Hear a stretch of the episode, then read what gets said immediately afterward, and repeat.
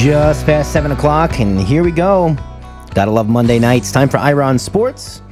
True Oldies channel. I'm Mike Balsamo, and you know a lot of uh, not a lot of sports going on, Ira, but we, our show is still packed. so much to talk about. It is nice having you back in studio. I know you were probably bored though. This has your, been your quietest week in I don't know four months. well, I haven't traveled any sporting events, but certainly watched a ton on television. And you know, we were just joking earlier. I mean, I love the NBA. The Heat are leading the the East. I'm excited about that, and I watched Duke Carolina basketball. So it was. Uh, but you know, we're getting excited for the Super Bowl. So it'll be that's what's coming on next week. And we've got plans tomorrow, going getting ready for the uh, Honda Classic, going to their media day. So that should be uh, exciting. Hopefully, we can get you more information on that as we get a little closer. Great interviews today, Ira. First up is Greg Baty. Tell us about him. Uh, tight end for the uh, Dolphins back from the late 80s, early 90s. Was one of the star tight ends on the team. Played with Marino, Duper. Uh, Clayton thought bring him in, get sort of a, a feeling for the get ready for the Super Bowl. Uh, talk about that a little bit. And then we got Charles Oakley coming in, the great Charles Oakley, uh, former Knick. He just came out with a book, uh, one of arguably one of the best rebounders in the history of basketball. Uh, just the most, I think, the most popular New York Knicks since Walt Frazier's mm-hmm. in the last 50 years. Uh, had all these fights, And especially when you fight with Dolan, the owner, that makes you even more popular. But uh, no, I, am so excited to have him on too. He was, um, I, I was you know, floored when you got this interview because Charles Oakley, being a, a, kid who grew up in New York in the 90s, Charles Oakley was the coolest thing around. You know, everyone had their Knick. Patrick Ewing was the leader, but then everyone had their Knick that they loved. You know, Anthony Mason, John Starks. But it seems like most people gravitated towards Oakley and just his kind of bigger than life personality. And he's going to be a lot of fun to talk yeah, to. Yeah, it'll be great to have him on. All right, Ira. Week away from the Super Bowl, less than a week away. I'm still torn on this. I mean, I kind of know which way I'm going, but let's talk about just a little preview about what we're looking at here. I'm not torn. I know you're uh, not. I'm not. I think the Rams win this game. I think if the Rams lose, I think there will be a tremendous criticism of Sean McVay for losing two Super Bowls. I think Matthew Stafford, I think everything that he did to get here, I think it's going to be lost. I think he's going to, because I think the only way the Rams lose, Stafford has a terrible game, throws three, four interceptions, loses the game. Um, I just can't see it. I literally cannot. And if the Bengals win, you're going to be looking at Joe Burrow as saying, well, Patrick Burrow is going to maybe win more Super Bowls than Patrick Mahomes because I think that's why I think the line at four and a half, nice, but I, I just think the Rams are a far better team. They have a far better defense. Uh, Aaron Donald, Von Miller, Jalen Ramsey, they have superstars on defense. I just think they're going to have a lot of sacks. Aaron Donald is the best player on the field. So, yep. and he's going to stop the Bengals from running. They're, he also pressures Burrow. They give up nine sacks to the Titans. They could give that again. Their secondary is even better than the Titans secondary. There's really, I just, I can't see it. And then all those things about the the Bengals. This is, you know, they're first and second year players. They they they're they're not used to the, the. This is a different type of game. Stafford. I know the the Rams. They have some players that were there the Super Bowl a couple years ago players like Stafford been in the league for 15 years. But and I there's just so much different. The, the halftime is extra long. The interviews, the interviews before, the interviews afterwards, the questions, all those things. Now, I think the Bengals were helped because of the remoteness, because they're doing a remote interview. There's not the media day that they used to have. But in general, I, I just feel like everything that I just I I'm not sold on the Bengals anyway. Like I'm surprised they made it. I think they probably should have lost to the Raiders. I think they, they probably should have lost. lost to the Titans, yeah. and they were down to the Chiefs. And I think when you say, well, what, what are the Rams done? Well, the Rams blew out the Arizona Cardinals. That game was over in the first three minutes mm-hmm. of the mm-hmm. game. Just come, one of the most boring play. It was the only boring playoff game yeah. the whole time. They're up by a million points on the Bucs, and in Tampa Bay, it blew them out, and then somehow whatever crazy things happen. And plus, you have Tom Brady, and maybe the football gods were pushing him to try to win that. And then they always have trouble with San Francisco, and, and the Bengals lost to San Francisco also. So San Francisco is the type of team that people had trouble with. And the Bengals, to me, the ten and seven. I mean, all I can say is one thing: they lost to the Jets. Is that something to yeah. say? They lost to the Jets. All of the Rams' losses are to playoff teams and in the regular season. They lost to Chicago Bears. They lost to the Jets. I mean, to me, I just feel I just feel like this is a blowout. This is 38-23. I'll give them scoring some touchdowns. I just don't see it. I don't see how the Bengals uh, they in, in, the playoffs in the three games four field goals each game. They are not good in the red zone. They they're great kicking the field goals, but they can't they can't convert. I just think Mixon's not going to be able to run the ball. I think it's going to. I think Burrow's going to feel pressured. I think they're going to get. He's going to throw up interceptions. They're going to try to get the ball to Chase and Higgins. Look, the Bengals are a good team, but I don't even think they're the best team in the AFC. I mean, I think they they're they're lucky to be here, and I think they're going to get blown out. Well, it's no question. It's not even a conversation that they've overperformed. You know, for what you're looking at on paper, that that bodes well for the coach, bodes well for Joe Burrow, who's done a lot to elevate this team and get put them in positions to win. The only way that they have a shot is if that offensive line holds. And I can't like I'm with you. I think it's just an overwhelming defensive front for the Rams, one of the best in the league, and they're a, a, middling at best offensive line. We saw against the Titans, and the Titans aren't some amazing defense; they're good, not amazing, and they gave Joe Burrow fits, you know, with, to the tune of nine sacks if maybe if the offensive line can hold, we could see a one possession game at the end, but I can't even see that happening. When you say offensive line holds, it reminds me of like friends who say we're going to go on a boat and we go look in the boat and there's like you know there's water already in the boat. Well, we're going to have a nice trip if we you know if our if the boat holds if we don't get any leaks. And I'm like you already have a leak now. Like again, their offensive line's been a problem all year. It's been a mess, and they're going against a team that to uh, take advantage of it. I you know I really love Odell Beckham Jr. I mean, every, I've watched the Rams. I think the last ten games, every single game he keeps getting better. You know, when they signed him, it's like in Cleveland. I was there in Cleveland the last game. I mean, how about Ira on Sports on Facebook, mm-hmm. Instagram? We have the last catch that he yeah. has at Cleveland Brown. He was just not into the game. He didn't like Baker. I don't know what. This is the different. This is the Odell, the great. Oh, this is the best he's ever. I mean, I'm going to say this. This might be the best he's ever played. He's getting open. He's running routes. Kupp is getting, and and, and, and he seems to work with Kupp. Stafford knows. I mean, the thing is, the only as I'm saying that the only way the Rams lose is Stafford throws three, four interceptions. I mean, if he throws that interception like he did against the 49ers, if he if they snap the ball against the Buccaneers, and he's not looking like. I mean, Stafford could lose this game, and if he does, I don't. All these people say say, oh, he's he's exercised all those demons. No, because if they lose, he's going to have a, one of the most horrendous games. And I just think it's just like I'm excited to see this game, but and also there is something to say about be playing at home. Now saying, well, well, they really don't have a home field advantage. The fans, no, they do. but it's familiarity. it's like when I was at that stadium. It's a weird stadium. It's different. It is the most expensive stadium ever built. It has the way the windows are set. It's like half in open, half not closed. And they played how many games? With pre- counting preseason, what uh, they played uh, eight games, and then they played maybe ten games, eleven. They practiced there. They're used to that environment, yeah. and I just think it's a different environment. And I think the fact that they've been there uh, uh, they're used to it. That helps everything. Their experience, their uh, familiarity with the, with the SoFi Stadium. I just think their defensive line, the, everything I put to, and everyone's talking about, oh, Mike Hilton's. great. When people keep telling me about the Bengals and Michael Hilton, he played on the Steelers. He was got burnt the whole time. I don't understand why. Eli, I mean, they're mentioning Eli Apple, Mike Hilton, all these guys that I, am I'm looking for I'm just like I put 38 23 I just it might be worse than that. Like I I think really the Rams like I, I see the Rams a team it's like when you're watching a team coming together and I think forget what happened in the 49ers game. I think 49ers are just a really tough team. I think we're going to see the Cardinals type game again where this game could be oh this game and you, you know years and years ago, these Super Bowls weren't close. They were mm-hmm. blowouts. There was a there was about six, seven years where every Super Bowl was like 30 points. And now when the Patriots got involved, it got closer. But sometimes these games, and they get at, and what happens is that when you get behind, now Brady came back, but that's Brady. A lot of teams don't come back. A lot of times you get down, and then the pressure and the emotions and the anxiety, and then you just fall apart. Let's uh, move on to the NFL coaching carousel, Ira. And our Miami Dolphins have their guy coming over from San Francisco. It's Mike McDaniel very weird hire. I mean, he's first of all, he went to Yale. Hey, smart guy. Uh, 38 years old, 15 year assistant. He was an intern for the Broncos. Uh, then he was under Kubiak for Texans, and then he was on that Washington staff that what won like six games. They had LaFleur, McVay, Kyle Shanahan. Now four NFL coaches on one staff, and they couldn't even they weren't even a 500 team. And then he just foul, followed Shanahan. He went to Cleveland, and then he went to Atlanta. He was on the team that lost to the Super Bowl, and then he's been in San Francisco for a couple years, and uh, and and in the five seasons he was San Francisco, he didn't really run. He was quote offensive coordinator, but really Shanahan called the plays and those things. So there's a lot of issues. People think he's just this innovative mind, and everyone saw with San Francisco with Deebo Samuel using the the wide receivers to run. I mean, if you're like I guess Jaylen Waddle and and your DeVante Parker, that's great.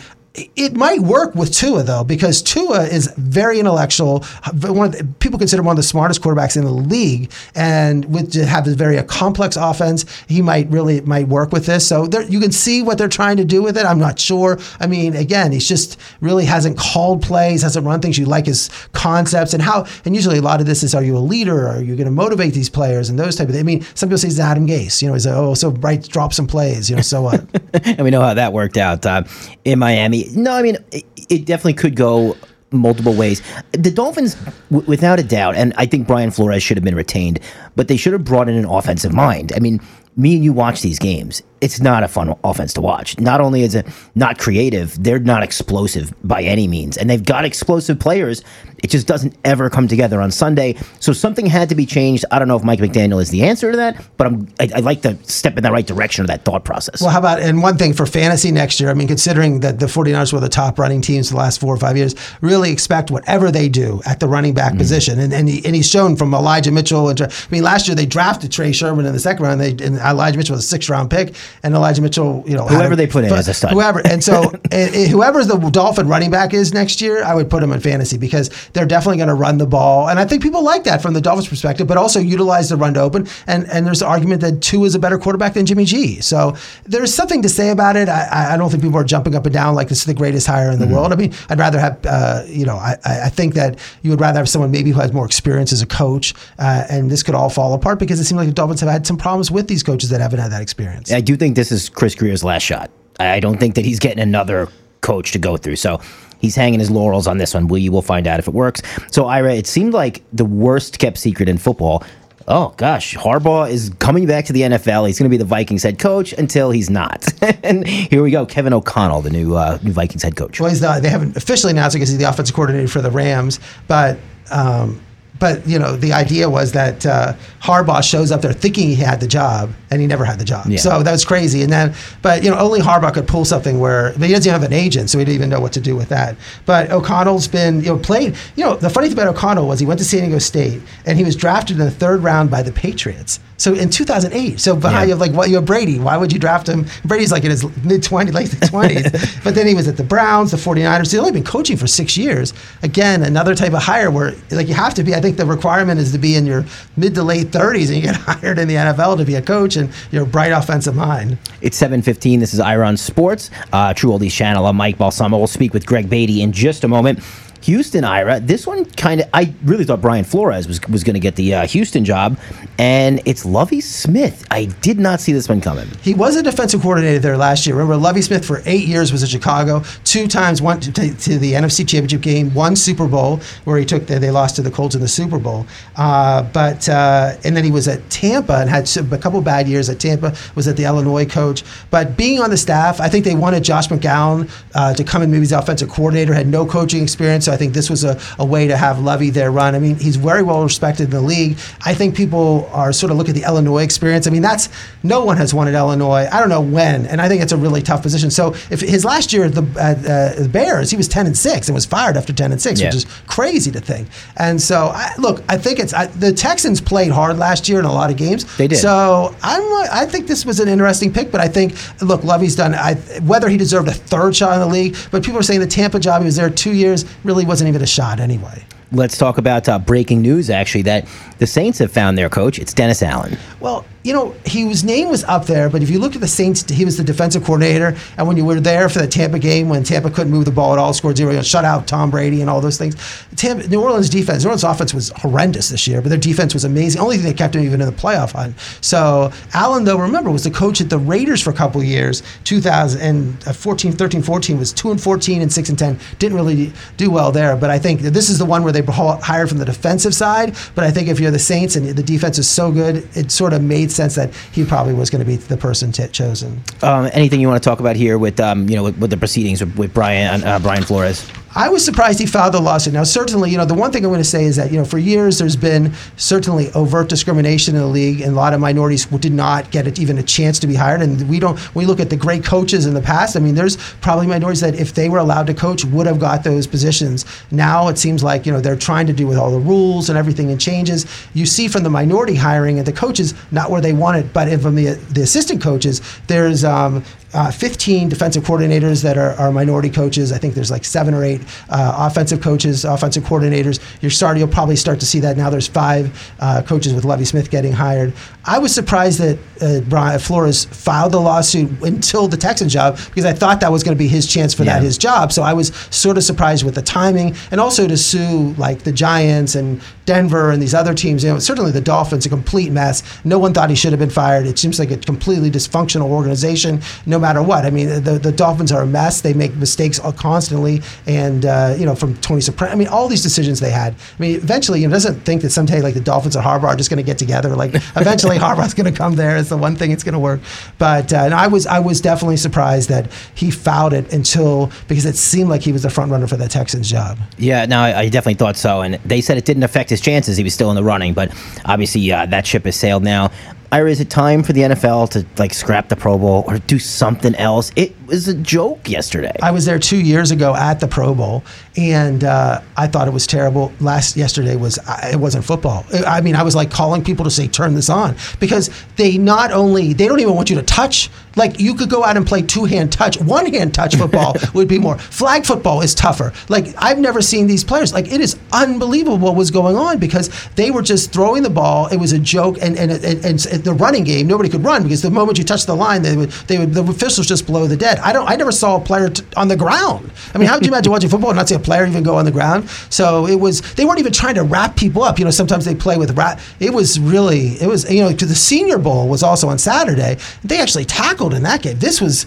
They got to do something. It was just embarrassing. I mean, I can't believe they keep playing this game it's uh I, I saw you know I think they get like I don't remember the exact statistic but a few years ago it was like you got 40 grand or something if you won the Pro Bowl and if you lost you get like 35 grand it was like so what's the difference give them 100 grand or nothing something like that maybe they'll go out there and, and try to hit um Alvin Kamara I if you're an NFL coach or owner, don't let your players go to Vegas. Like it, it seems like bad stuff happens well, there. That's where the Pro Bowl was. So yeah, he he's got, in Vegas. So this is going to become a story. We're just saying this now, but I mean, there supposedly there's a video of him punching someone eight times on the ground and through a fight. And, and anyone, Alvin Kamara is one of my favorite. You know, he's probably one of the he's top superstar. Yeah. F- fun, you know, in the fantasy football, he's either one, two, or three the last three, four years. One of the great running backs, and uh, uh, just uh, you know, the story is just coming out. What's happened, but certainly you're looking at it's coming next year. The way the league operates, a, a long uh, game game suspension. And another thing that's going to hurt the Saints. I mean, if you look at the NFC, I mean, it's just, just from my perspective is with Brady retiring, it just opens up. I mean, it's like if Aaron Rodgers would leave the NFC to go to the AFC, there's really the favorites in the NFC is that you've got the Cowboys next year, you got the Rams next year. Really,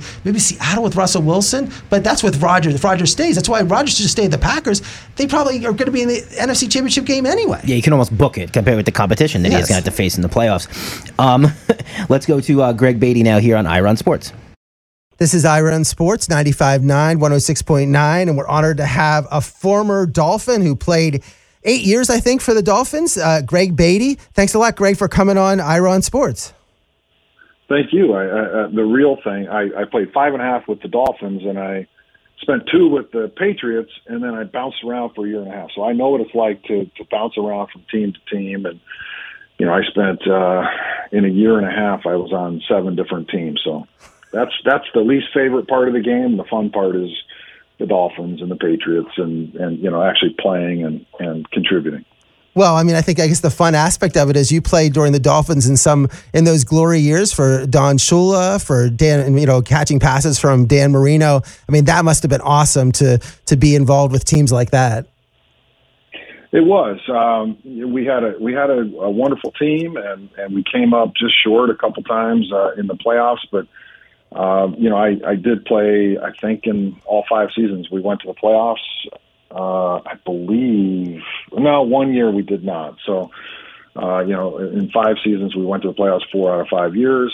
Uh, we came up short in the uh, AFC Championship game one time against the Bills. That was at the same time we had a wonderful rivalry with the Bills, but that season we we actually had the AFC Championship game at our place at home, and I, I'm a big believer in in momentum. Um, that game we were down, I think. Uh, 21 nothing three minutes into the game because of just fluke plays and different things and it was like wait a second we worked all season all off season to set ourselves up for this Super Bowl run, and we have the AFC, AFC Championship game at our house.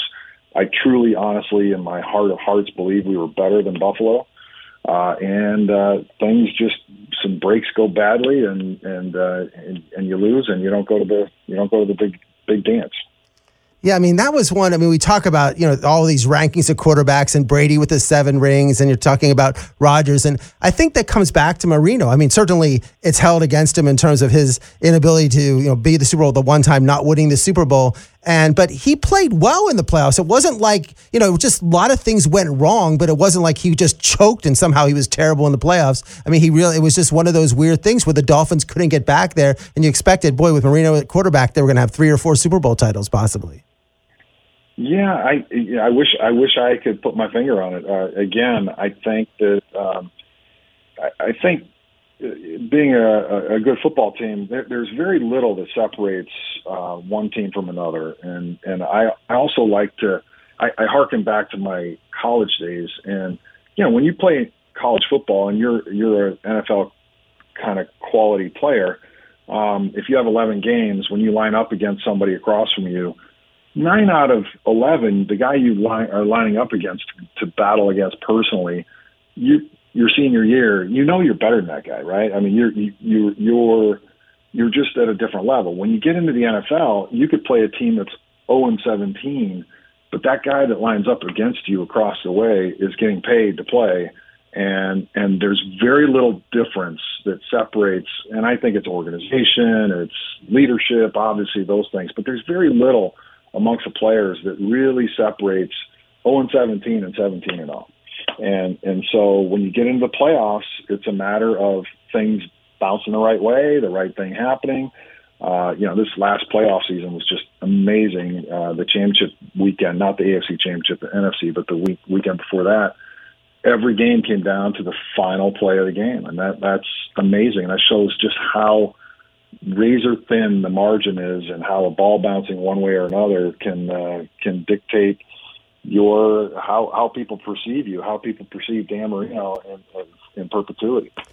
Did did it feel like? I mean, did Marino put pressure as a, as a time went on? Was it like we got to get to the Super Bowl? I mean, did you feel from a organizational standpoint it just became a burden almost to some extent? You know, the Bills talk about it. You know, they went to the Super Bowl four times, and by the fourth time, it was it was this you know this weight on their back. And you heard Steve Young used to talk. You know, he said I got the monkey off my back, and you know, had one comment that he said, "Is it? Did you feel that burden because you had this great quarterback, and or is it just like you know, look, we're going against great teams, we're playing the playoffs, that's what we're trying to do."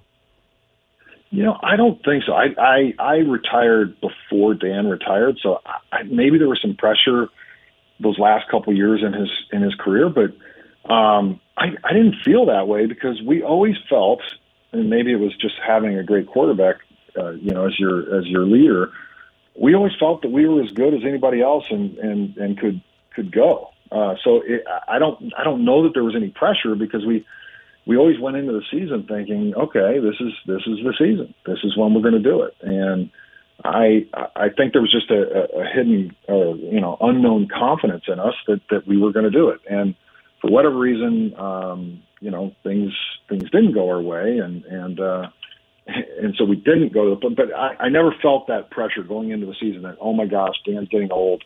We got to do it this year. Never never felt that way always felt that we had a chance, and always felt as the season went on that we had uh, that we were building, and, and thought that we would get there to the Super Bowl and, and possibly win it. And you played with Mark Duper, Mark Clayton. I mean, that was like, as someone who's growing up, I mean, that was the glory days of the quarterback, wide receivers, and, and all that. And it was so much exciting to watch and, and so innovative in terms of offensive. And, you know, you were part of that offense. That must have been fun to be with such talented players, surrounded by so many talented players.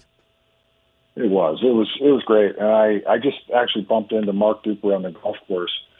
Um, and I walked up. Somebody said, "Oh, they knew that I was a former Dolphin player," and they said, "Oh, Mark Duper's just up there. He's teeing off." And I hadn't seen Mark Duper in more than ten years, and uh, so I walked up and said, "Hey, old man, you're not allowed to. You're not allowed to be on this course, you know." and he's like, "Who's that? Who is?" And then he then he saw it, and you know, we hugged and so forth. So look, I, I, I reflect back on my on my time in the NFL, and I, I was fortunate enough to play with a bunch of great players. I I uh, you know played with four Hall of Fame quarterbacks, including John Elway in, college uh, at Stanford, and and so played with Joe Montana and Steve Young and Dan Marino, and and so you know I reflect on those times, and it's just uh, you know it, it, it's it's a pretty amazing to to look back and see all my teammates and know just uh, how fortunate I was to be in the position to uh, to try to help them win football games. And what was it like? You know, back when you played in the 80s and early 90s, I mean, there wasn't the the certainly the Heat and the you know the, these teams came later and the Marlins and whatever. The Dolphins were the team in town. They were. I mean, they still have the love. I mean, if you ask anybody in Miami who owns this town, it's clearly you know at all of South Florida, it's the Dolphins and, and oh, throughout the country. Really, it, it must have been that must have been experience of being you know the only pro team really in town and, and what people were going to and watching. It was. Uh, it, it was fun. I, I mean, I, I know my my wife uh, grew up here in South Florida, and she was grown. She she was raised on the Dolphins, uh, but her father was a big fan. Uh, he grew up in Providence, Rhode Island, so he was a fan of the Celtics, and he was a fan of the Red Sox. So she grew up as a fan of the Dolphins, but also uh, loves those Boston teams. So um, you're right. It was uh, it was great to be the only the only game in town. Um, I can tell you though that when we played the Jets and everything, there there were a lot of Jets fans in the a lot of New York fans. There are a lot of transplants from New York down here in Miami. So I, I think they they like the Dolphins. Uh, seven, 16 out of or 15 out of 16 weeks of the year as it was back then. But um, we there were certainly some some loud loud New York fans when when we played at home. That must have been going back to your college days. That must have been so cool to be playing. So you played with Elway. How many players do you think ever played with Elway and Marino? But were you there for the Stanford band play when that happened? Was that were you on the team at that time for the one of the most if people don't remember? Go Google Stanford band play. It is clearly the greatest college bas- college football play in the history of college football. But were you there at Stanford for that play? See, see, you know, you bring up my worst memory of my entire football playing career by bringing up that play. You call it a great play. I call it the worst play in the history of college football. Uh, yes, I was there. I was a freshman. Uh, I played in that game. Um, and you know, you look back on it, and there were if if that if that play had happened with instant replay, there were five different violations or penalties created by Cal on that play that would have disallowed the play um, you know, and including you know two forward laterals, guys down on his knee when he when he laterals a ball, uh, guys running in, guy ran in from the sideline after the play began. Uh, I mean, there were a number of things, and and ironically, I mean, we all, I mean, I was sitting there watching, and the, the refs, we thought, I mean, our team stopped playing because they blew the whistle, and so they stopped because you don't want to get a 15 yard penalty for tackling or a guy after the whistle blows. And you can see on the replays the official running to the spot where the guy was on his knee, waving his arms.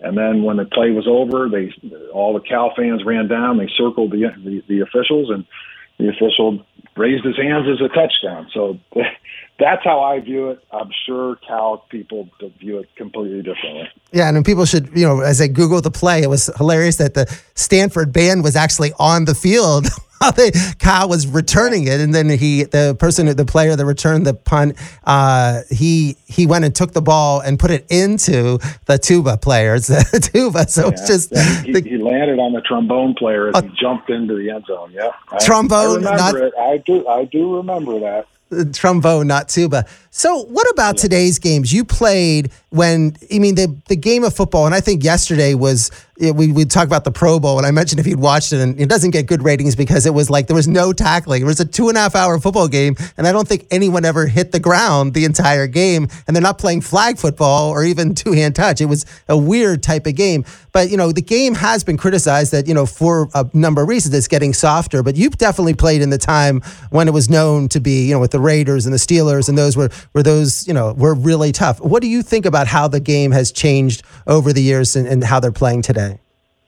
Well, I know I'm going to come across as that typical old guy, and I like to think that I'm not old, but um, I, I, you know, I, I just, I don't, I think it's gone soft. I really do. I, I think it's gone soft. I, I don't like some of the rule changes. I, I don't. It, it doesn't.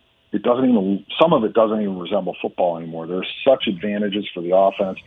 You know, you talked about Marino and the crazy talent we had, and I, I can't. I can't even imagine what what he would do in this kind of uh, in this kind of league when receivers can't get hit, uh, quarterbacks can't get hit, quarterbacks can throw the ball. I, mean, the the dumbest rule I've ever seen is allowing a quarterback to leave the pocket and then they can just throw it anywhere and it's not grounding. They don't have to throw it anywhere near a receiver as long as they're out of the pocket. I just, to me, that doesn't make sense. Um, to me, quarterbacks should be able to be hit just like everybody else can. Um, I also don't. I really don't like the the uh, blindside block. I mean, you know, one of the first things you learn when you play football is when there's a sudden change of direction, get your head on a swivel so you don't get blown up. But now you can't even. That, that they took that out. They they horse collar. I, in my years, I've never seen somebody get hurt being tackled from behind in a horse collar, but somehow they think that's an illegal, extremely dangerous play.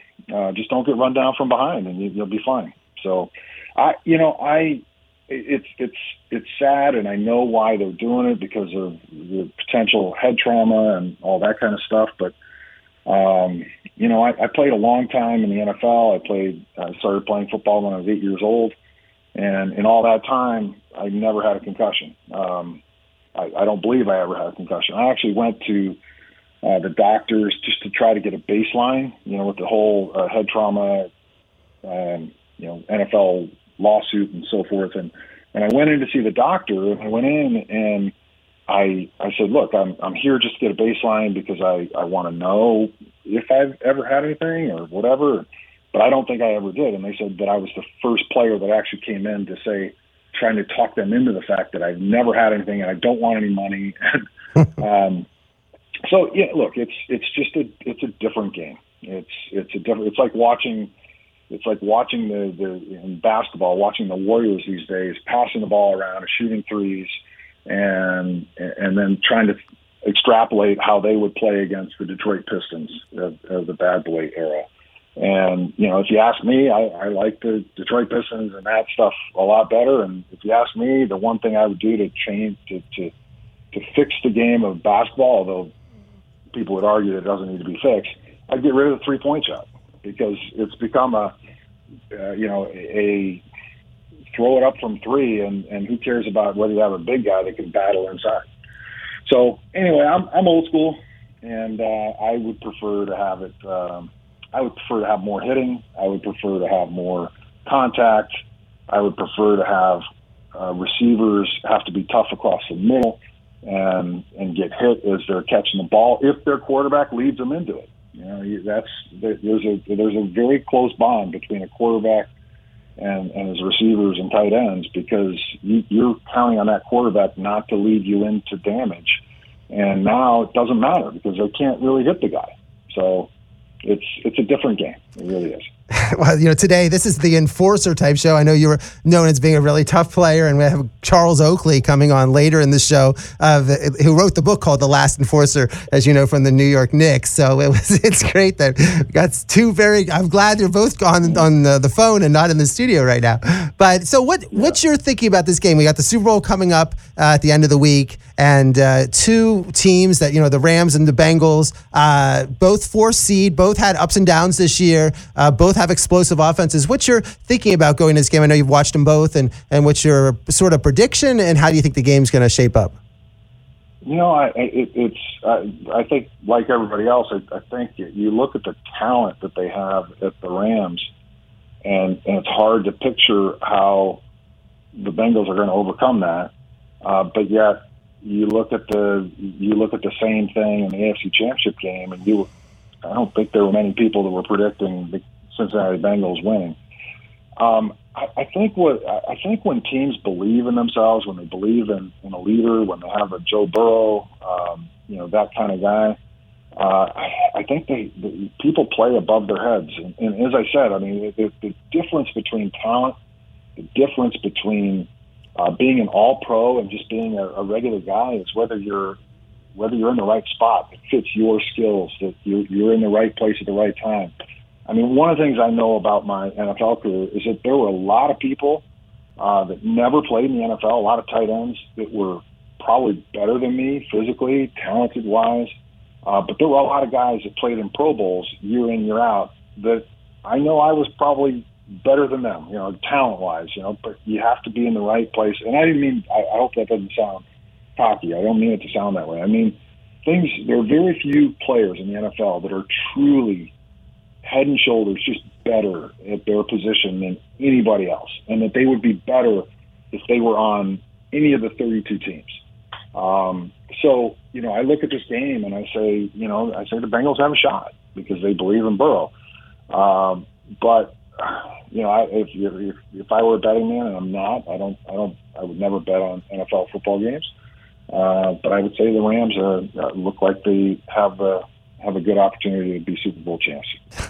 well, we'll be all watching that game. I'm going to be out in LA, maybe maybe going to the game. But uh, uh, Greg, I really appreciate you coming on Ira on Sports and talking about the Dolphins, talking about the NFL, Stanford, all those plays. You had a great, uh, you had a, you know, very fulfilling uh, football career. So it was all I met you, and it was just so cool that you could come on the show and talk about that, especially a few days before the Super Bowl. Well, thank you, Ira. I, I, anytime, I, I appreciate it. I really enjoyed meeting you at the Orange Bowl, and uh, hope that our paths cross again. This is Ira on Sports, True Oldies Channel. Mike Balsamo here at 738. Great stuff there from Greg Baty. Do you have a comment on that? Yeah, you know, I, I would just, we, I think the interesting thing he said was that we talk about quarterbacks all the time, like maybe over talk about quarterbacks. Mm. But here's someone who was a tight end on a team, back whatever. But he points to Joe Burrow. I mean, he points to like when he was on his team, and he mentioned Marino. So the quarterback position, as much as we talk, talk, talk about the 32 quarterbacks that are in the league, it does matter because oh, here's a. This isn't just us talking, who never would even you know be on the field or whatever. Here's a guy who played for the Dolphins. He says, "I don't want to be cocky." Well, you did play six years for the Dolphins. I mean, you could be cocky. You played six years and eight years in the NFL football. But again, that's the shows you even you know for the what the position of quarterback and how important that is, and and really where Stafford and Burrow, uh, where, where teams are looking for it. And, and that's what we're looking when we look, when you see Aaron Rodgers and, and somehow he doesn't have that leadership sometimes in these games where it seems like he doesn't have the motivation. And, and, and I guess it does. I mean, you really, even from these players, you have to present uh, confidence and, and like you're going to, you're the general really mm-hmm. of the mm-hmm. team. We got just about five minutes or so till New York Knicks legend Charles Oakley joins us. Let's talk a little golf though, Ira. And I think that the you know PGA Tour should have been thrilled going into Sunday. It's the only thing really going on is the um, uh, Pro, Bowl. so they're going against something that most people don't really don't really care about. They're at one of the most beautiful golf courses in the world. Everyone's bucket list is to play Pebble Beach, and got Patrick Cantlay and Jordan Spieth both in contention. And Tom Hoge takes this one down.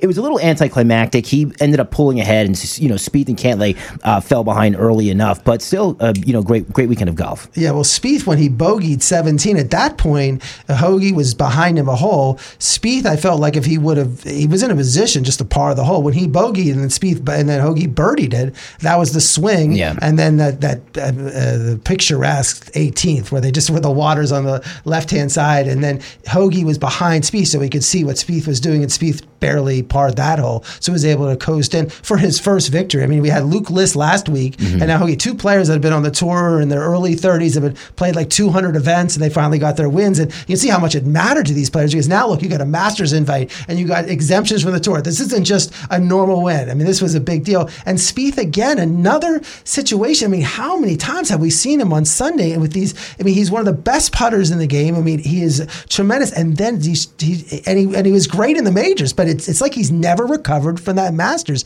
years and years ago. Yeah, and Cantlay, another excellent putter couldn't putt at all on Sunday. I don't know what was going on with him. Harold Varner, he could putt a little bit, huh? 88 footer eagle to to uh, to win this one in Saudi Arabia. I think um, they got a lot of Chris. You had Bryson, DJ, a lot of the stars were in Saudi Arabia, and people are saying, why weren't they at the Pebble Beach? Here's the most iconic golf course. They weren't playing at that tour, and it seems like the players were all all spread up out. And that's this gets to the other point when they were in Saudi Arabia. There's the Greg Norman League that they're talking about, and, and for the last few years, people have mentioned it, and no one's really committed, put their foot. But finally, Phil Mickelson made the comment is, look, I made a hundred and some million dollars on the tour. They're offering me a hundred, and like I have my, I don't have my own pictures, I don't have my own likeness. Talk about name, image, and likeness, mm-hmm. and then Koepka goes, like Phil, you make a hundred million dollars a year. I mean, how much more can you make? And but the fact that you see Dustin Johnson and Bryson supposedly offered 130, 140 million dollars mm-hmm. to do this tour, this is gonna, this is starting to get interesting yeah. now in terms of what because these golfers, as we see, they don't want to play, they don't want to play all these tours. We're going to talk about the Honda. We're excited, but that's why you're not you're seeing two or three players on the. Uh, could you imagine if we had the NFL season and only a couple players showed up? Like the Steelers said, "Oh, let's, yeah, let's take a couple games off. Let's not play this game and stuff like that." You know, it's like, and it's like, or even in NASCAR. I mean, they or Formula One, they play. They're every week. They're there. So the point is, is that in the golfers, you know, they play their 15 events. That's all they have to do. They play the majors, and now you're telling Phil Mickelson you make a, you're 51 years old, you make 100 million dollars on this European to whatever kind of tour they want to call it. Um, it's going to be interesting and, uh, to see what happens. Yeah, I, I, you know the numbers they were putting, like what was offered to Bryson, is more than Tiger Woods made in his entire career in earnings. He uh, make it just by signing a contract. Just by signing a contract and playing, and then you're saying, well, then how? If they're going to sign the top uh, 20 players, then how else would you get in those? But then they could probably fill the fields out. But I think that's the one thing the players are saying. Why are we out here? Like if you go to the Honda Classic and Phil's out there, everyone's going to be following. Everyone's following the leaders. The other players are great players, but no one's following them. And Like we're the ones that people are coming to, so we should get all the money. Like we don't need 120 some players playing on this You know, we're the ones that are drawing. I think that's the feeling. You know, uh, that some of these stars are saying, well, let's cash in and make the money we can. What's the uh, upcoming schedule for golf? Waste Management, which is that crazy tournament in Phoenix so where everybody's screaming and yelling. It's like the junior, like the Honda's trying to beat at the summit. Then the Genesis, which I'll be at, which I love. I didn't go to last year because we weren't allowed. The fans weren't allowed. But at the Riviera Country Club, it's Tigers tournament. It's a must. All the top golfers will be there. And then we're back to the Honda. So we're at the press conference tomorrow, uh, but the Honda Classic here in West Palm Beach. You know, I was looking at the. Did you ever looked into going to the Waste Management? Um, yes. The tickets for Saturday for the grandstands, fourteen hundred bucks starting. That's crazy. and uh, just to, you know, most of the people are so drunk they don't remember it anyway. Funny stuff there. Um, what's going on in the NBA? We got a minute or two before we talk to uh, Mr. Oakley. Well, really, the, the, exciting thing with the NBA is the Heat are playing great, and they really have been. Most of their teams been hurt this year. It yeah. shows you what kind of what Riley and Spoelstra's put together is when they miss Lowry and Butler and Bam, and they're still the number one number one seed. It just shows you how deep this team is and why I really think the two teams are the Heat and I, and, and and definitely the uh, Bucks. I think those are the teams that, that have the best chance to go forward. The Nets are struggling. They've lost eight in a row. Uh, Durant is out. Harden is playing terribly. Kyrie only plays some games and not other games, and they might be in that six to ten seeding. I mean, the Cavaliers are the, the funny thing is LeBron leaves the Heat. LeBron leaves the Cavs, and right now one and two, or actually one and three, are Heat and Cavs, and the Lakers are like the ninth seed in the West, and the Lakers are struggling. I mean, they barely were down twenty some points to the Knicks, barely won that game. The, the Lakers have been playing terrible, and the two teams in the West, really, Suns and Warriors, those are the top two teams, and that's the problem is that the, the Lakers are in that six through ten where they're going to be like the eighth or the uh, the eighth through eighth through ten. You know, they're going to be probably playing the Suns and Warriors in the first round, and they're never going to beat them. Yeah, that's not going to go well for them. Uh, let's go to Knicks legend Charles Oakley on Ira on Sports. Hi, Charles. Thanks a lot for coming on Ira on Sports 95.9, 106.9. We're honored to have former NBA great Charles Oakley. Thank you. Thank you. Thanks for having me on the show. So I spent yesterday reading your book. It's amazing. The Last Enforcer. What a great, great book. And I loved reading about it. And just a little background that I learned about you is you grew up in Cleveland and York, Alabama, and your mom was a great cook. So that's where you learned to be this excellent cook. And your grandfather was the one who really taught you how to be an enforcer. right. The toughness, the rugged, the, the, the how to be a leader, the give, the whole, the spread love. Yes, all of that. My grandfather's. And so you get drafted. You went to Virginia Union and you get drafted in the first round by the Bulls. You go to the Bulls and then you met your lifelong friend, Michael Jordan. Talk us a little about Michael. And we're down here in West Palm Beach. And I love that story you had about that there's some money maybe on the Miami tarmac, uh, some bills, $100 bills floating around, maybe still now uh, that you left there that one time on the trip. When, Yes, in this book I talk about that. Yeah, it's still it's still some money flying around. I told the guys who the bad guys who's getting bags on the plane. I said, whatever y'all get, y'all gonna have. But uh, no, he's just a great guy. Been a, been a true friend all my life. Every time I call, he hit the ball at the park. Don't ask me no question. A lot of love between me and him. And you're known Charles as being one of the greatest rebounders. And I trust my mom, who's in their mid 80s, you know, that's all she talks about when she watches a basketball game rebounding, rebounding. And I watched the Knicks Lakers on Saturday night. You know, she's like, no one's rebounding the ball. And I said, I'm going to have a rebounder, 1,200 rebounds. Talk to me about what made you this great rebounder and what you see missing in the game today. Well, I think that in the book we talk about the 80s and 90s. People always want to talk why the 80s and 90s were so good. I think it was tough, rugged, You had you know um, everyone helped one another accountable for the rebound. It's just toughness. I think that um, you know my grandfather used to get up at four o'clock in the morning, go in the field, barely could see out there, come back, walk to work, three miles each way, come back, go to the field, and that toughness that rubbed off. But uh, on the court, you just got to be in it to win it. Um, you playing your role, and my role is to play defense, rebound. No matter if I get hit in the head or whatever. I've been cut in my face about twelve times. I didn't complain. I just kept playing. You mentioned in the book that one day they told you you broke your hand, and you're like, okay, and then you went out and got 20 rebounds that night, even with a broken hand. yeah, uh, back then, I think in the 90s, I talk about in this book a lot. We played with hamstring pulls, growing uh, jam fingers. It wasn't the point of uh, you wanted to come out because most time you got hurt back then, you lost your job. Maybe a few guys, Michael, Magic, Bird, but most of everybody else's job was in jeopardy if they got hurt. So I didn't complain about being hurt. It's just like I think in the book when I told when I got jumped by them three guys, they broke my wrist and I went home. And my mother like, "What happened?" I told them I failed running. And did you ever hear the term in the in the 80s and 90s load management? Was that ever discussed anywhere? Uh, the only time with load management, guys who came to shoot around didn't go to game, but they didn't play at all. But uh, load management, it's a it's a if they if they said they change laws every day, they change the speed limit. Sometimes I know it used to be 69. You go down to Oklahoma, it's 75. So things do change, things do happen. Uh, this day and age, uh, they, they shoot a lot of threes, and, and it's a different ball game. So I try not to interfere with these guys because, you know, when I play, maybe they should interfere because it was just rough and tough. We didn't think about being lazy. And then I loved in the book you mentioned that you were at the Tyson Spinks fight when you got the word that here you're on the Bulls, you're at the cusp of like maybe having this great dominant team where you're going to win maybe six, seven, eight right. titles, and they trade you to the Knicks, and uh, that must have been you know that must have been a shock to the system to be able to trade it to the Knicks.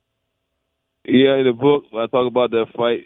A couple other things happened. Richard Dent got pickpocketed, and uh, you know, we had a good time. I ain't gonna, you know, I didn't. I just asked Mike, did he know? He told me he knew. They talked about it, but I mean, but when you get traded, you can't cry about it. You still got a job. Just go prove that the other team that you worth the trade.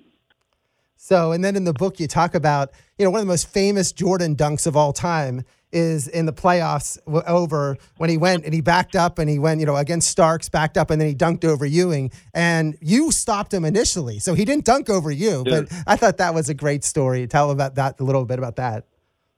Uh, it was about a rotation on the sideline. You know, when the ball away from you, everybody supposed to take two steps towards the ball.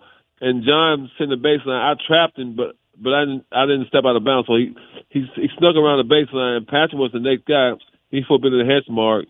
But my thing, that was a good time for Patrick to take him out. No layup. We we always said no layup, and he had a chance because when you get dunked on, I mean you got a chance to take somebody out. But hey, it happened. But uh, you know, it was a tough series playing with the Bulls. Uh, you know, we just didn't have enough points every time we played them. They always outscored us by two or three. Uh, we could never get a big play when we needed. And in the book, you do criticize Patrick Ewing. You're like, you know, the point with Patrick is that he needed a number two, and you said Patrick was a number two. He really needed a number one. well, you know, if you go by, they said who the goat or this and that, and you think about who all won championship. I mean, you know, Karl Malone played with Stockton, Barkley played most time by himself, but them guys couldn't make the one better. You know, who Karl Malone can make better. You know, uh, who Patrick can make. You know, just my thing is my problem. I criticize in the book. It's just conversation. I played with him for ten years. I think I know him just as a lot of a lot of people in the press. But my thing is, I think in the in the series against Houston, it's just like shooting. I hate when the guy shoot against double team. I mean, when you get double team, it means somebody else open. And when Akeem got double team, he passes out Sam Cassell, Mario Elie, and them guys hit three. So when my when my guy that pass out, it's just trust. I mean, how can you not trust us? We in the finals. You're supposed to make plays. Yeah, I mean that Houston series was so tough. I mean, you finally had the year where there was no Michael Jordan to stop you. You get to the final, you get past the you know the Pacers, everything, get to the finals, and there you yeah. just all you have to do is Houston, and then you you know Starks criticize that series, but you point out the fact that look, you missed free throws, Patrick didn't play well. You really went through those games in detail. Well, I mean, I'm a student of the game, and when you talk these days, you better know what you're talking about because they're gonna question you. I get. Yeah, they have guys saying I'm saying things about. I'm not really talking. It's just my thing is, if we play in the 80s and 90s, if somebody can't say something about you, you playing, you know, and the way we played, uh, some some others, I mean, ain't nobody threw no eggs or rocks at your house or none of that. But I mean, we all I've, I've been criticized about our pass here, pass there. I mean, it's part of the game, and people are gonna ask you about it a lot. And so, uh, only way you know is just the truth. And I I, I don't sugarcoat nothing. So, is it, you know, Patrick don't like, he can call and talk to me about it. But my thing is, I watch the tape with you and and point it out. I mean, I know, I know, I don't just talk to be talking. I know what I'm talking about. And when New York, you got your coach Pat Riley, and we're, we're down here in South Florida, so we know uh, Coach Riley real well, and now President Riley. But Riley just fit with your, you know, you just you were there, no nonsense working, and that's the kind of coach he was. Oh yes, we talk. I talk a lot about Pat Riley's book, and I don't. I don't just say good things about it. I say some things that he could have made made changes in the game, made us better. So Patrick, you know, shouldn't be too mad because I said something about Pat Riley or this person, that person, and I'm quite sure they talk about me in meetings. So hey, I'm just saying something that I'm not talking behind your back, so you can hear what I'm saying. Well, you said in the book, you said that, that one of the things that you felt like coaches today and even then was like when don't wait till Jordan's scoring 55 on you, start trapping him earlier. You said you thought that Riley waited a while too long to start trapping. Him. Oh and, yeah, oh no doubt we should have trapped Michael early, and then I'll never I'll take that to my grave. Uh, why not own a guy who can really beat you off the dribble and kill you every time? You know, but some I see I understand why now we probably didn't trap him a lot because rotation you know, a lot of time we trap Patrick didn't come to the rotation. Like so I guess he was saving Patrick instead of trying to, you know, do you know, whatever we got to do. But I understand. But point up I, another thing I said, you don't sub in the playoff until they sub. Most time we lost against the Bull because I think sometimes Pat Riley try to give guys his minutes, and sometimes in, in certain games, guys can't get their minutes. It's a playoff. I mean, minutes go up in playoff, not down.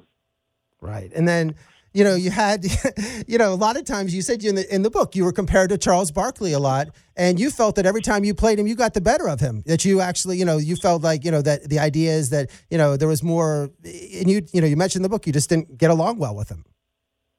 Well, I mean, I had to get along with him in the book. I talk about him. Yeah, he, he, he. I'll give him the edge. He's a better player, but I had the biggest heart, so I don't worry about numbers when I play. I just worry about at that moment, do what you're supposed to do: rebound, block out, get the rebound. If you're open, make the shot, make the free throw. So, a lot of them guys that are, you know, average 25, 30 points. So I mean, they had to score numbers. Every, I didn't have to score numbers every day. My numbers is taking three, four charges, diving. You know, so I didn't get caught up in the hype without numbers. I know that if I have I have twenty some points, I probably make the All Star team more. But I didn't look at that. I look at my team, what we had, what what could I contribute to my team on a regular basis. Oh, and you know, and you mentioned your book, I remember 96, 97, the series against the Heat, all that fights, you know, Charlie Ward, PJ Brown. But you you mentioned, you know, I was wondering why you weren't suspended for that. You were already in the locker room. You had been ejected earlier in that game. Uh, uh, yeah, it was, it. I mean, we played the Heat. It was always it was already hot, but the temperature went up from 105 to about 120 because we didn't like one another. You know, Pat Riley went down there, and you know, so it was a lot of a lot of little tension going on in the game, and uh, you know, uh, when PJ flipped, I mean, flipped Charlie Ward, and it just it was just crazy. But uh, I think we ended up still coming back winning the next game. I think Patrick got suspended because he stepped on the floor. It was just crazy how things happened. And then, you know, you were traded to Toronto and, and, you said really good things about playing in Toronto. Like you were nervous about going there, but you love the town. And you said you still visit there and enjoy going there. Oh, yes. Uh, in the book, I really talk about Toronto. It was just hard to get in, but once I got there, they embraced me. And I told them in press conference, I mean, they they wasn't my fan favorite at first, but they grew and why started watching me. But I guess when they, you know, it's a big hockey town, and they watched me how I played. I had a little hockey in me. they, start, they felt to, started liking me, and I told them we was to get better every year. So every year before I left, I got traded back to the Bulls. We got better. When the playoff, we lost the first year. We won the second year. So I kept my promise. We got better and better. And we didn't go to the championship, but like I say, I brought some. I brought some toughness there. I brought a style there. And then I love reading about your final year in the NBA at the Wizards. I mean, you had Jordan, you had Ewing as a coach, Tyronn Lue, Christian Laettner, and then Jordan just for the you know hell of it got Brian Bryon Russell, who he you know he brought him back to, to the team, the one he did with the with the shot over in Utah. So it must have been a crazy final season. It must have been fun for you to spend that uh, year with him. Oh yes, it was great. You know, I talk about in the book how me and Mike, we were just like you know going everywhere together, having D- DC embrace us, like bringing all them guys back from different teams. T. Lue, Bryon Russell, Patrick Bennett, coach Doug Collins, Patrick's assistant coach Doug Collins, the head coach. It was it was just you know we had a ball. You know I think that um, the fans came out. I mean like they appreciated because seeing ex guys on the same floor, you know, with Michael Jordan is always going to be a crowd. So we had every game was sold out. So I tell you that. So we played hard. We lost. Fan, fan didn't even care about the game. You know, I know we they probably feel we were not yeah not going to a championship, but it's just glad to be in a room with a space with Michael Jordan. You know, you got him because the Georgetown played uh, Carolina in the in uh, '93, I think, when they beat them in uh, NCAA, and you know Michael and Patrick always been a competitive and dream teams, all stars. So they saw a lot for their money. And then I loved how you were this we're talking to Charles Oakley, uh, the author of the book The Last Enforcer. Amazing book. Encourage everybody to go to bookstores, buy it, Amazon, Barnes and Noble, everything. It is a really fun, easy read, great stories. But you finish the book by talking about, you know, setting the record straight a little because the Knicks were, you know, defamed you. I mean, it's really what they did in terms of throwing you out of your seat at the game, banning you from the garden when you are Mr. Knick. You are the Knicks. And and you when you were playing the Knicks, Dolan didn't even own the team during that time. So it right. was like uh, it was just, you know, sort of you got a chance to set your record straight about what happened. Well, thanks for the love. But in the book, yes, I really try not to talk a lot about him because I want everybody to know what how my life was, what I meant to people, this and that. But yes, it was a bad moment. Um, yes, the dad, I, the dad, we got along well. From Cleveland, Ohio, and just happened to what they say when you pass something down, you know, they pass a, from a fork from a fork to a spoon. But uh, you know, I don't know what's going to happen. But we're in court right now. I wish the Knicks all the luck. I love the fans. I hope they can win sooner or later. and uh, that's all I can say about that. Probably later than sooner, but anyway, that was. And then you mentioned about today's game, and you have a great relationship with LeBron. We're certainly familiar with LeBron down here in South Florida, but but in terms of they're both from Cleveland, so you've really known LeBron as almost his whole life. Yes, I know LeBron. I know some stories about him as we talk about in the book they, his family, his friends, all of them embraced me. I, I appreciate them for that. And uh, you know, everybody always I compare as Michael Jordan to LeBron. I said two different guys, both great guys, both of them on the Mount Rushmore, both of them one and two in, in my life for like the best players ever. So let it let it rest at that. well, Charles, I know you've been super busy. You're on. Uh, you've been, you know, certainly pushing your book, The Last Enforcer. I really appreciate you coming on Ira on Sports. Thank you so much. Thank you. Appreciate it. Keep pushing that book, The Last Enforcer. It's about to run out, so you better go get you one.